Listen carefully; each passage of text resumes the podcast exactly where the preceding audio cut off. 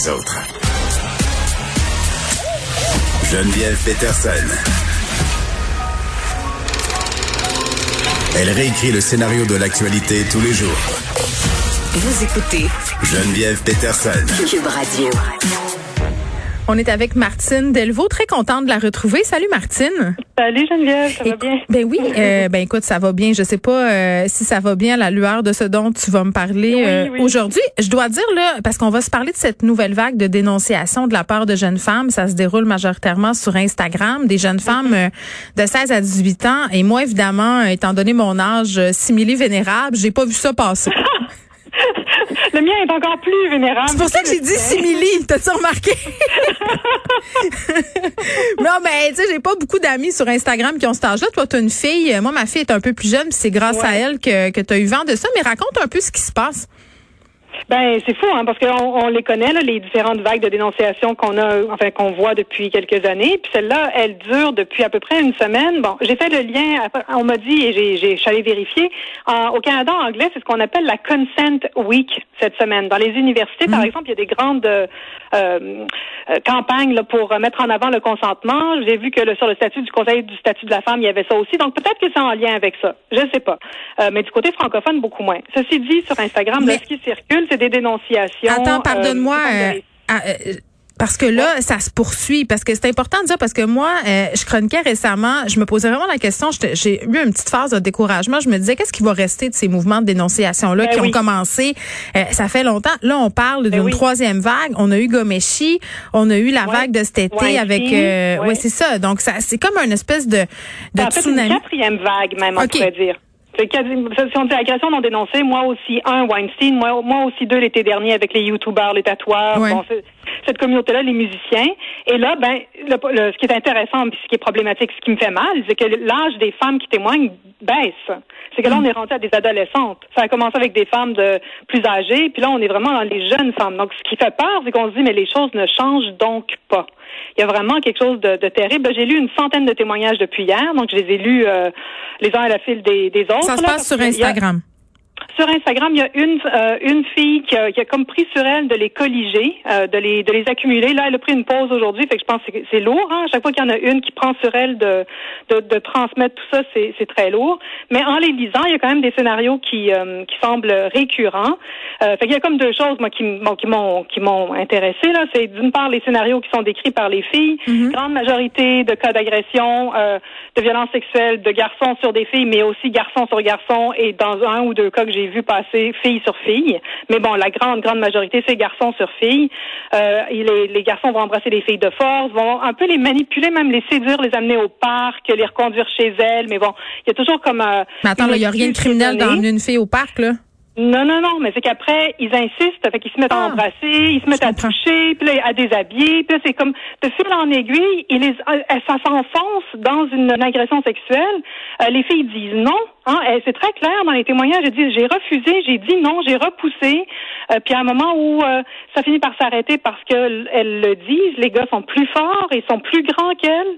Euh, ils s'imposent et puis on, ils les humilient, euh, ils les manipulent, ils leur disent euh, ben euh, puis moi j'ai je trouve ça terrible mais il y a des bon des, des, des propos des garçons du genre euh, euh, mais je suis trop excitée, tu peux pas me laisser de même. Bon ça on a déjà entendu ça mille fois. Mon Dieu, je l'ai déjà entendu moi-même. Ben oui, c'est ça. Et, après c'est si- normal que tu veuilles pas Comme le faire. s'il fallait rendre le service. C'est terrible. C'est encore aujourd'hui. Donc, c'est normal que ça fasse mal, mais il faut que tu la perdes, ta virginité. Donc, on est encore avec des notions de virginité qui, bon, pour moi, me semblent quand même assez éculées, là. C'est pas, on, on pense plus au- à la sexualité de cette façon-là, qu'on devrait plus. Euh, quelque chose comme, je sais que je sais que t'aimes ça quand même, même si la fille proteste. Mais ça, voilà. attends, attends. Ça, là, Martine, c'est directement lié. Je sais pas si tu te rappelles de ce film. Puis vraiment, là, tu sais, quand c'est non, c'est oui. Quand c'est oui, c'est non. On avait cette scène. Je me rappelle plus c'était dans quel film exactement, mais c'était euh, un jeune garçon qui se faisait expliquer la vie par un vieux tombeur, là. Puis Ouais. on expliquait que les filles, quand elles disaient non, ben c'était juste parce En fait, ça qu'on voulait, oui. oui, Ouais. parce qu'on voulait se faire désirer, il fallait. Et c'est resté vraiment, et ça Ben, reste encore dans la ça tête de, bien des gars et de bien des filles qu'il faut Mais ça faire. reste dans l'imaginaire. En fait, Ouais. c'est là que c'est intéressant parce que dans les films, combien de fois est-ce qu'on voit une fille se faire embrasser par un homme un peu contre son gré? Si on continue à reproduire ce schème-là dans notre imaginaire, dans la culture euh, populaire, fait que, évidemment, ça, ça reste un peu ancré. Euh, donc, il, bon, on, on, comprend que ça, que ça, continue, mais ce que je trouve terrible, c'est de penser qu'il n'y a pas de, il y a comme pas d'éducation à la sexualité, il n'y a pas d'éducation aux rapports sociaux de sexe, euh, même au féminisme, qui, qui semble avoir percolé dans les, au niveau des écoles ou des familles, puisque ça continue. Mais ce qui est intéressant par rapport à cette vague de dénonciation, c'est qu'il y a d'une part tous ces témoignages-là qui circulent. Il y en a, il y en a-tu beaucoup?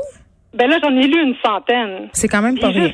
Puis là, sur la petite base que moi j'ai, parce que moi j'ai pas accès à tout, là, j'ai juste accès à certaines choses. Mm-hmm. euh, fait que j'imagine que c'est c'est le, le c'est un, un, iceberg en fait qui est en dessous de ça. Mais ce que je trouve euh, déprimant là-dedans, euh, c'est deux choses. La première, c'est de se rendre compte, comme tu le soulignais si bien, que l'âge des jeunes filles diminue et donc euh, on comprend que ça se perpétue, que ça continue un peu à être la même chose. Ouais.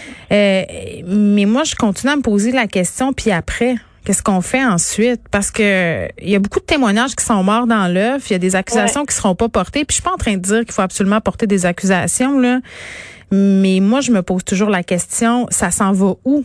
Pourquoi? Ouais. Ça va Ben, donner je, quoi? Je, je sais pas. Je pense qu'il faut, en tout cas, il faut que, que les, les femmes adultes ou les, les, Oui. les féministes adultes, les Oui. parents adultes, que qu'on s'implique vraiment auprès de, non seulement auprès des, des jeunes qui sont dans nos vies, mais même qu'on fasse des, des des, tu sais, qu'on fasse des demandes auprès du gouvernement, qu'on continue à insister pour qu'il y ait une vraie euh, éducation euh, au rapport de sexe Oui, dans, parce les, que dans ça- les écoles. Ça, ça ça part vient de beaucoup là, de là. il me semble. Ben oui. Absolument. Et ce qui est intéressant, c'est quand on lit les témoignages, les filles entre elles sont en train de se faire une éducation. Et c'est là qu'on voit que ça manque. Tu sais, les filles, elles vont dire, j'ai compris, je le sais maintenant qu'on peut retirer le consentement n'importe quand. Donc, il y a une, il y a une éducation qui se fait, puis elles se passent le bâton, elles se parlent les unes aux autres, puis elles se disent tout le temps, euh, je te crois, on vous croit, euh, on est ensemble, euh, c'est parce que tu as ouvert la bouche, parce que tu en as parlé que moi, j'ai eu le courage de le faire aussi. Puis il y a des gens qui entendent ça. Puis il y a des gens qui entendent ça puis qui se disent ouais mais là croire le monde à tout prix, il y en a peut-être qui mentent.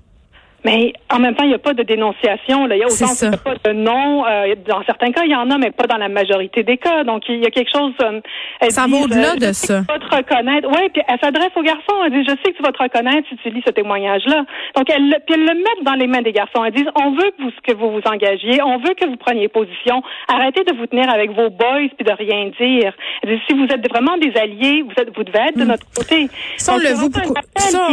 pardon, on l'a beaucoup vu euh, cet été avec euh, bon le call de certains humoristes, euh, de certaines personnalités publiques, euh, des personnalités publiques hommes, euh, des garçons, Ouais. des gars, euh, Némite, là, ils sont sortis Ben oui. pour dire non, non, wow, là, moi, j'accepte pas ça, je le savais pas, euh, c'était mon ami, puis là, c'est plus mon ami. Ouais. Ça, c'est- c'est relativement nouveau, ce support-là. Je pense que oui. Je pense que de plus en plus, les, euh, y- y- les témoins, euh, y- les gens qui sont autour des événements vont prendre position. Je pense vraiment que qu'il y a une solidarité, puis on le voit chez dans cette communauté de jeunes-là. J'ai l'impression quand même qu'il y a une plus grande solidarité. Mais ça continue à, à devoir se travailler. Il faut aussi, ça- faut aussi parler aux garçons. Il y a quelque part, il y a quelque chose qui est comme raté. On en parlait il y a deux semaines euh, par rapport à, à cette campagne publicitaire, où encore une fois on faisait du slut shaming, encore une fois on culpabilisait les filles. Ben c'est ça, il faut parler aux garçons. Il faut dire mais voyons, tu peux pas faire ça. Faut que ça s'arrête. C'est pas juste que les filles euh, se mettent, euh, qu'on accuse les filles de se mettre en position de, de danger. Il faut que les garçons arrêtent de profiter de la fille qui est là. Hein, ils lui donnent un joint, ils la font boire, puis après ben elle perd conscience, puis là ils en profitent. Je veux dire à un moment donné, il faut que ça s'arrête ce système-là. On vient de légaliser la dope. Euh, Je dirais, il faut que tout le monde ait, ait le droit d'en profiter si on veut. Mais il faut qu'il y ait un comportement, des mœurs, une sorte de civisme de base là qui, qui existe. Là, tout ça se déroule euh, actuellement sur Instagram. Au même moment, en France, on a une vague de dénonciations entourant l'inceste. Oui, ça c'est super euh, bon, troublant et intéressant en même temps. Ça s'appelle même moi aussi inceste. On peut le trouver sur euh, sur Twitter, là, le, le, le hashtag. Euh, c'est à la suite de la publication du livre de Camille Kouchner, qui n'est pas encore arrivé au Québec, mais qui s'en vient, qui s'intitule La Familia Grande. Euh, elle, son frère jumeau a été victime d'inceste aux mains de leur beau-père. Leur beau-père, qui est un politologue très, très connu. Puis on sait hein, comment en France, ben, comme ici d'ailleurs, mais bon, les réseaux sont super importants. Mais ce que ça a révélé, c'est à quel point l'inceste est endémique en France. Et moi, ce que je savais pas et que là, j'ai que j'ai appris en lisant un peu là-dessus, c'est qu'il n'y a pas de, jusqu'à maintenant, il n'y avait pas de loi qui euh, qui plaçait un âge de euh, en deçà duquel il y avait il y avait crime, si on veut, euh, en matière de rapport sexuel. Alors là, ils sont en train d'instaurer l'âge de 13 ans comme un âge de consentement, si on veut. Mais pas dans un rapport d'inceste, là. C'est l'inceste illégal. Ouais, ben là, faudrait, faut aller voir. Mais c'est ça, l'inceste, c'est le grand tabou. Hein. Je veux dire, de ça, c'est comme nos, nos communautés sont soi-disant créées par rapport à ça. Hmm. On se tient en, en étant contre l'inceste et en même temps, ce dont on se rend compte, que c'est à quel point c'est fréquent les, les, euh, les, enseignants dans les dans les lycées, par exemple en France, qui vont dire qu'ils ont plusieurs euh, plusieurs élèves qui ont été oui, c'est c'est une épidémie et à tel point qu'Emmanuel Macron a fait une sortie là. Exact. Sur Twitter, il a mis euh, des vies brisées dans le sanctuaire d'une chambre d'enfant, des enfants volés lors de vacances en famille ou de moments qui auraient dû être innocents et ont conduit au pire. Aujourd'hui, la parole se libère grâce au courage. Donc, c'est super important ce qui se passe en ce moment en France. Euh, puis bon, dans le flot de ce que je lisais, je suis tombée sur un article d'Emma Beddington dans le Guardian qui, euh, bon, qui est, le titre, c'est The Biggest Secret Parents Keep: The Life-Changing Brilliance of Teenagers. Elle dit le secret le mieux gardé des parents, c'est combien les ados sont brillants. Ben et je trouvais que finalement, c'était comme un ouf. Ça m'a permis de respirer un peu. Je me disais, ils sont tellement intelligents les adolescents et cette vague de dénonciation sur Instagram, c'est encore le signe de leur intelligence, euh, de leur capacité de résilience. On leur en fait porter beaucoup en ce moment. On, on les accuse de beaucoup de crimes, alors qu'au fond, euh, moi, je les trouvais extrêmement inspirants. Et ce sont comme des miroirs qui sont sans compromis. Oui, puis, hein. Mais c'est intéressant. Euh ce que tu dis, ils réfléchissent beaucoup, puis j'ai l'impression qu'ils ont une adolescence très différente de la nôtre, en ce sens qu'ils ont accès à Internet, euh, pour le pire parfois, mais souvent pour le meilleur, parce qu'ils peuvent se regrouper en communauté, se documenter, euh, lire des affaires en dehors de leur chambre d'écho. Euh. Et ça, je trouve que ça donne une génération de personnes qui pensent et qui pensent très tôt. Oui, absolument. Et je, autant on a pu dire, sans, et je pense que ça a été vraiment là, des, bon, des adultes qui parlaient à travers leur chapeau, dire que c'était une génération qui n'était pas politisée. C'est pas vrai. C'est le contraire. C'est absolument pas vrai. Ils sont extrêmement politisés, beaucoup plus que nous on l'était. Et là, ils vont avoir 20, 18 ans ou ils viennent d'avoir 18 ans. C'est eux qui vont aller voter. Euh, moi, je, je, je trouve qu'on leur, qu'on leur a fait porter le sort du monde, ce qui est terrible, alors qu'on est, nous, les adultes, on, on devrait leur donner le- un monde dans lequel ils, ils- ils peuvent bien vivre, mais il reste que c'est, ils ont beaucoup à nous apprendre. Hmm. Martine Delvaux, merci beaucoup. Merci à toi. À la bientôt. prochaine. Bye.